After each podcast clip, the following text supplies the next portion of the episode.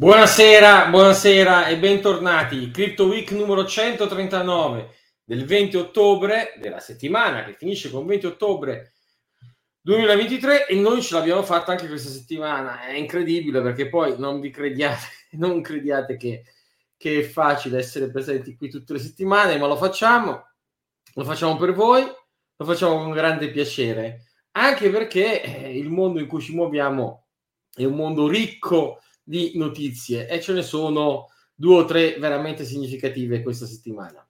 Senza indugio andiamo quindi a vedere di che cosa stiamo parlando.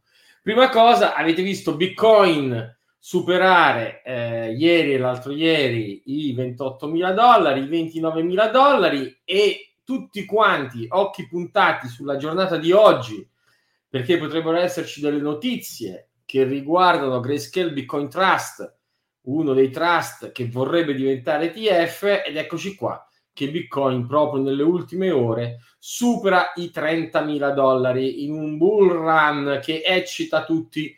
Il sottoscritto, come sapete, tenta di evitare i commenti di mercato settimana per settimana, ma qui in realtà i commenti sono quelli che riguardano l'approvazione dell'ETF. ETF su cui Gensler, intervistato da Bloomberg Television rifiuta o declina di dare commenti e quindi evidentemente ci siamo, qualche decisione verrà presa. Anzi, Eleanor Terret eh, rilancia un commento di Larry Fink, l'amministratore delegato di BlackRock, una di quelle società che ha chiesto appunto la quotazione dell'ETF. Perché? Cosa è successo lunedì? Lunedì è successo che Cointelegraph ha annunciato per un attimo che l'ETF è stato approvato, eh, il mercato è schizzato in alto, ovviamente, la, ovviamente purtroppo la notizia era falsa, il che dimostra anche insomma quanto sia immaturo il mercato cripto, eh, in un mercato regolamentato Cointelegraph avrebbe un'indagine per manipolazione di mercato, ma tant'è, lo spike ha dimostrato, e Larry Fink lo ha ripreso nel video che vi segnaliamo, dimostra che l'interesse per l'ETF è altissimo. Ed ecco che allora evidentemente tutto il mondo cripto, ma anche il mondo di Wall Street attende l'ETF Bitcoin e ieri Bloomberg racconta perché. Racconta perché, perché sostanzialmente questo è un modo semplice di investire in Bitcoin, perché i regolatori che si sono opposti stanno finalmente capitolando, quindi tutti danno questa approvazione più o meno per scontata. Tanto che Morgan Stanley Wealth Management dice che il cripto inverno potrebbe essere finito, cioè che con l'approvazione, insomma, della, dell'ETF Bitcoin si passerebbe a una, beh, l'immagine scelta da Coindesk lo dice, da una cripto primavera e se l'inverno cripto è un inverno in cui Bitcoin fa più 70%, come ha fatto all'inizio dell'anno, vi lascio immaginare cosa potrebbe essere una cripto primavera. Come sempre, nello stile della Crypto Week, vi segnaliamo le fonti e non soltanto certi resoconti giornalistici un po' approssimati, quindi andate a leggere che cosa scrive eh, Morgan Stanley Wealth Management. Ethereum continua purtroppo ad arrancare, sottoperforma rispetto a Bitcoin, è indubbio che l'eccitazione sia tutta per Bitcoin. Eccitazione che invece non capisce, non comprende DTCC. E voi direte, chi è mai DTCC? Beh, è la più grande clearing house al mondo, appunto Depository Trust and Clearing Services, Central Clearing Services è di fatto uno di quei player poco conosciuti dal grande pubblico, ma che sono l'architettura fondante del sistema finanziario tradizionale. Bene, DTCC invece che andare a fare clearing di servizi cripto come dovrebbe fare, ritorna a fare gli errori che faceva nel 2015 quando lavorava con Blight Masters all'idea di digital asset holding. Chi se la ricorda più? E appunto, siccome nessuno ricorda quel fallimento storico, la blockchain usata per la finalizzazione delle transazioni, ecco che l'ITCC compra per 50 milioni di dollari SEC Currency, che è proprio una società che continua a proporre la blockchain per il settlement. Ai ai ai, ITCC, ma chi ti consiglia? Se volete andatevi a leggere la dichiarazione, la press release proprio di ieri, eh, come sempre noi vi elenchiamo le fonti. Se sentite nel sottoscritto un po' di amarezza, sì è vero, stavamo parlando anche con DTCC, ma niente, non, il mondo della finanza tradizionale non capisce che quello che serve, o almeno certo mondo della finanza tradizionale, non capisce che quello che serve sono servizi finanziari per Bitcoin ed eventualmente Ether, che tutto il resto sono tutta fuffa e frottole. Tant'è che eh, se invece vogliamo tornare sulla sostanza, dobbiamo tornare nelle aule giudiziarie degli Stati Uniti. E sì, perché la Security Exchange Commission a questo punto eh, ritira le sue accuse contro il cofondatore di Ripple, Chris Larsen, e quindi insomma vedete che fa un po' marcia indietro nei tribunali. Un'altra causa importante invece è quella che il New York Attorney ha fatto a Gemini, a Genesis e a DCG per tutti gli investitori danneggiati. Sono un po' di settimane, anzi ormai di mesi, che vi segnaliamo che in realtà l'andamento di DCG questo Digital Currency Group che, possiede, che possedeva Genesis, fallita, il lender, che possiede il Grayscale Bitcoin Trust, il più grosso trust Bitcoin al mondo, che possiede Coindesk, il più significativo sito di informazioni cripto, ripeto, le sorti di DCGG, DCG sono da seguire con attenzione, in particolare nella causa legale con Gemini. Adesso sono appunto eh, perseguiti anche dal New York Attorney, lì qualcosa speriamo che eh, si sistemi perché non è finita con FTX. Noi abbiamo il problema di Binance oggi e abbiamo il problema di TCG che stia in piedi, che non fallisca. Uh, Binance, scusate, FTX come al solito continu- si continua, continua la saga di, del processo uh, SBF, Sam Bankman Fried, Sam Banchiere Fritto, uh, un nome, un destino. Uh, questa settimana è stata protagonista Caroline Ellison con le sue dichiarazioni. Settimana scorsa, a cavallo tra settimana scorsa e questa. Questa qui in realtà adesso sono un po' di tecnici, ma si continua tutti quanti a indicare in SBF l'unico colpevole. Tra l'altro emerge come il, l'intenzione di SBF fosse quella di attaccare e colpire Binance. In realtà poi zi ha attaccato, colpito e affondato lui per primo eh, FTX, ma Binance sicuramente anche lei non se la passa bene. Non se la passa bene perché questa settimana le vengono bloccati i prelievi in dollari, questa settimana eh, vengono bloccata l'operatività in UK, questa settimana però finalmente una buona notizia, forse riesce a riaprire i prelievi in euro, però è evidente che insomma intorno a Binance eh, c'è un po' terra bruciata, nessuno vuole dare servizi finanziari. L'altro grande osservato è Tether, ma Tether ormai ha svoltato con tassi positivi al 5%, i suoi oltre 100 miliardi di stablecoin rendono l'inverosimile, qualunque insolvenza o insolvibilità dell'azienda è ampiamente ormai compensata e quindi festeggiano, festeggiano eh, rendendo eh, Paolo Arduino nuovo amministratore delegato. Se lo merita, Paolo Arduino è il, il volto pubblico di Tether e di Bitfinex, ormai Bitfinex non se la ricorda quasi più nessuno, la borsa da cui Tether è nata, insomma era il CTO, ma oggi è volto pubblico, diventa anche amministratore delegato. Uh, promette Tether di dare i dati sulle sue riserve in real time nel 2024, vedremo, e nel frattempo collabora con il governo israeliano nel bloccare 32 indirizzi bloccati al terrorismo e non solo quello di Hamas in Israele, ma anche alla guerra ucraina. Eh, vabbè, chissà perché questi conti eh, sono tutti su Binance o su Tether. Mm, vabbè, lasciamo stare. Cambiamo pagina, torniamo in Europa perché ricordiamo che Tether, pur essendo avendo un amministratore delegato italiano, è un'azienda che fa USD T, cioè uno stablecoin in dollari, per parlare di un ipotetico stablecoin in euro emesso, sentite un po', proprio dalla Banca Centrale Europea. E sì, perché ha concluso, come ci racconta Bloomberg, questa settimana la Banca Centrale Europea la sua analisi preliminare sull'euro digitale e ne tira un po' di conclusioni. Un euro digitale che deve essere gratuito per usi di base, semplice da usare, ampiamente accettato in tutta l'area euro per tutti i pagamenti, sia in presenza che, eh, che online, dando una garanzia di privacy, e speriamo che sia vero, disponibile per tutti, anche per i non bancarizzati, ma pure evidentemente che debbano farsi identificare.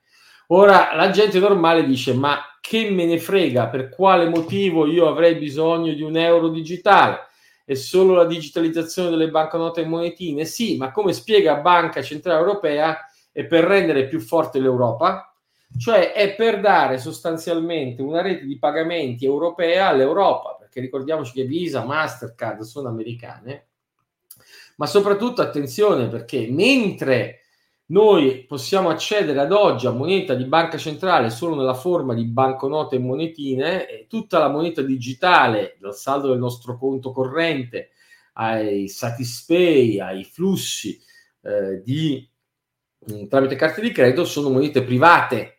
Sì, la gente non lo sa, magari non lo sapete neanche voi, perché non seguite i corsi di formazione di CheckSig del Digital Gold Institute, altrimenti lo sapreste e badate che sono gratuiti per i clienti di CheckSig, altrimenti sapreste appunto che il saldo del vostro conto corrente è moneta privata, è moneta di quella banca che promette che qualora vi recherete i suoi sportelli potrete prelevare quel saldo in contanti, cioè in moneta di banca centrale. O non facciamolo tutti insieme perché poi scopriremo che le banche non ce l'hanno quella moneta e allora ecco che ci si vuole dare, Banca Centrale Europea vorrebbe darci l'accesso a un euro digitale, a un contante quindi di Banca Centrale Europea, ma digitale, ovviamente con certi limiti. Insomma, se volete, andatevi a leggere tutte le FAQ sul perché l'Europa ha bisogno di un euro digitale, come questo contribuisce alla strategia, all'autonomia strategica dell'Europa, ma l'ho spiegato. Insomma, rimpiazzerà il contante? No, il contante resterà lì. Eh, vediamo. Allora, tenete conto che adesso si è chiusa una fase di investigazione parte un'altra fase che durerà due anni e che vedrà un primo sviluppo. In realtà la decisione se avere o non avere l'euro digitale non dipende dalla banca centrale, ma dipende dal governo europeo, quindi dalla Commissione europea e dal Governing Council di SEB che dovrà, di banca centrale, che dovrà quindi recepire le decisioni del governo europeo. Chiudiamo con due notiziole, una che fa folklore, la Ferrari accetta cripto come pagamento negli Stati Uniti, e vabbè è giusto perché eh, tutti quelli, i crypto enthusiast che vogliono farsi una Lambo, mi sono sempre chiesto ma perché una Lambo? A me piace più la Ferrari, vedremo se la Ferrari accetterà i pagamenti anche in Europa. Notizia tecnica invece è il lancio di Taproot Asset, cioè la possibilità di avere asset sul Lightning Network, tutti eccitati. Signori, Lightning Network non funziona, non è adottato da nessuno, non lo usa nessuno. Gli asset su Lightning Network potrebbero diventare qualcosa di interessante, soprattutto nella maniera in cui dessero luogo a degli stable coin su Bitcoin. Chissà mai che una tecnologia ad oggi, diciamocelo chiaramente, fallimentare come Lightning non possa essere salvata dall'idea proprio di avere degli stable coin su Lightning e quindi in qualche maniera che interagiscono con Bitcoin. Bene, vedo tantissime domande, ma uh, Giuseppe De Bellis, che è un nostro affezionato, caro prof, perché tutti gli esperimenti di stablecoin algoritmici sono sempre falliti? È perché facevano, perché avevano degli algoritmi non solidi. Io in realtà sono da sempre sostenitori di stablecoin algoritmici, non solo con, avendo pubblicato il primo paper a livello internazionale nel 2014 a Ekmani che parlava dell'idea di uno stablecoin, avendo poi proposto nel mio intervento sul libro edito Rubattino al sesterzo al Bitcoin, stablecoin algoritmici con riserve in Bitcoin e con riserve dimostrabili. Il problema degli stablecoin che sono falliti oggi è perché era tutta gente che vuole creare ricchezza dal nulla. La ricchezza dal nulla non si crea quindi se uno vuole lanciare uno stablecoin deve mettere delle riserve, e quelle riserve sono a rischio. Se lo stablecoin fallisce, quelle riserve si bruciano. Così come succede per un qualunque imprenditore che deve mettere del capitale per, ehm, per in qualche maniera poi fare in modo che la sua azienda generi profitti. Mariano Manzi chiede eh, sia impiegando un servizio di custodia che acquistando ETF su Bitcoin Spot si supera il problema della custodia. Quindi qual è il vantaggio per investire in un modo o nell'altro? Allora, l'ETF dà un'esposizione finanziaria al sottostante. Chi compra un ETF sull'oro, se l'oro sale, fa profitti, ma non ha dell'oro fisico e inoltre spera e ha fiducia che l'emittente dell'ETF abbia eh, veramente quell'oro. Il vantaggio è che l'ETF è un titolo quotato, quindi entra nel proprio dossier titoli, minusvalenze e plusvalenze sono compensabili con quelle dei titoli azionari. Tipicamente ha dei costi di gestione piuttosto alti. Se uno compra invece il sottostante Bitcoin o Ether attraverso CheckSig, ha dei costi di acquisto molto più bassi, dei costi di gestione, di custodia molto più bassi ed ha dei veri bitcoin o ether che puoi in qualunque momento ritirare, mentre in un ETF non si possono certamente ritica- ritirare i propri bitcoin. Insomma, l'ETF è utile per chi non conosce il mercato, per la nonna, la zia, la cugina, chi lo conosce di solito usa cose più ehm, evolute, come per esempio appunto diventare clienti CheckSig.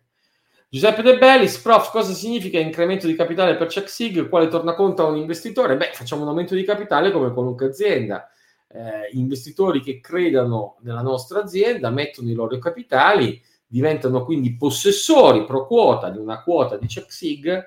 Quando CheckSig diventerà una grande azienda e varrà tanto, evidentemente il loro investimento sarà remunerato. L'aumento di capitale è aperto a tutti, attenzione, tranche minima eh, 250.000 euro, quindi non è proprio alla portata di tutti. GD chiede, i nodi di Lightning Network sono in crescita costante perché io penso che non funzioni per le rimesse, per esempio. Ma qui non è una questione di pensare, qui è una questione di osservare. Dopo otto anni il protocollo Lightning Network è dal punto di vista economico sì in crescita ma insignificante. Eh, ha una complessità tecnologica altissima e peraltro ha una grandissima centralizzazione perché un wallet non custodial su Lightning Network è molto difficile averlo. Quindi è una forma custodial. Io sinceramente come sistema di pagamento una carta di credito smaterializzata sul mio iPhone che poggio sul POS è molto più veloce. Per le rimesse sì, potrebbe avere un mercato, ma il mercato non è soltanto trasferire bitcoin da una parte all'altra, ma anche poterli cambiare in valuta locale e quindi in realtà le rimesse che pure sono un use case importante non sono mai decollati finora proprio perché al punto di arrivo eh, Bitcoin non è una buona moneta, non è stabile, uno non può comprare una pizza pagandola 10.000 bitcoin, cioè il valore attuale 260 milioni di dollari, quindi servono borse di scambio in, al punto di arrivo. Sempre GD chiede, il mercato ha dimostrato, con l'incidente del lunedì scorso sulla falsa notizia dello spike, che la notizia di un possibile ETF di BlackRock non sia stata ancora eh, scontata. Come spiego questa inefficienza? Calma, aspettiamo, eh, vediamo se è stata scontata o no. Io non lo so, se avessi la sfera di cristallo su queste cose non starei il venerdì pomeriggio a parlare con voi, ma sarei sotto una palma a sorseggiare un'aranciata e a godere della mia ricchezza rem- speculativamente guadagnato sui mercati. Secondo me i mercati sono efficienti e quindi hanno già scontato una notizia positiva. Io mi aspetto un crollo se una notizia è negativa. Se poi l'approvazione dovesse arrivare, magari sull'entusiasmo operatori un po' meno razionali potrebbero arrivare ancora. La vera notizia qual è? È che se viene, cioè la notizia secondo me è prezzata, per cui se ce ne fosse una bocciatura i corsi scenderebbero. Ma non è prezzata fino in fondo, perché qui se viene approvato devono entrare 350 e 300 miliardi di dollari nel mercato e allora a quel punto Bitcoin sale, ma non è salito ancora a quel livello, cioè non ha scontato integralmente quella notizia. Uh, basta così, direi che per questa settimana le notizie erano interessanti, erano tanti. Mi raccomando, fate i compiti a casa, studiatevi l'euro digitale. Speriamo che l'execution sia buona. E questo potrebbe essere un gran momento di svolta per Bitcoin, quindi state pronti se c'è un bull run a non perdere le redini del toro Bitcoin. Se non siete clienti di CheckSig, e cosa aspettate a diventarlo? Peraltro, appunto, avete l'accesso gratuito alla formazione. Certo, col codice promo FA30 avete il 30% di sconto perché seguite questa Crypto Week, ma se siete clienti CheckSig diventa gratuito vi propongo di iscrivervi alla newsletter per non perdere nulla delle nostre informazioni. Mi raccomando, sul sito di CheckSig avete tutte le notizie. Vi prego, subscribe, like, share. Se ci seguite con attenzione e compassione, come fate, pubblicizzate questo nostro evento. A me non resta che augurarvi un buon weekend e soprattutto, come sempre, un buon Bitcoin a tutti. E vai con la sigla. Thank you.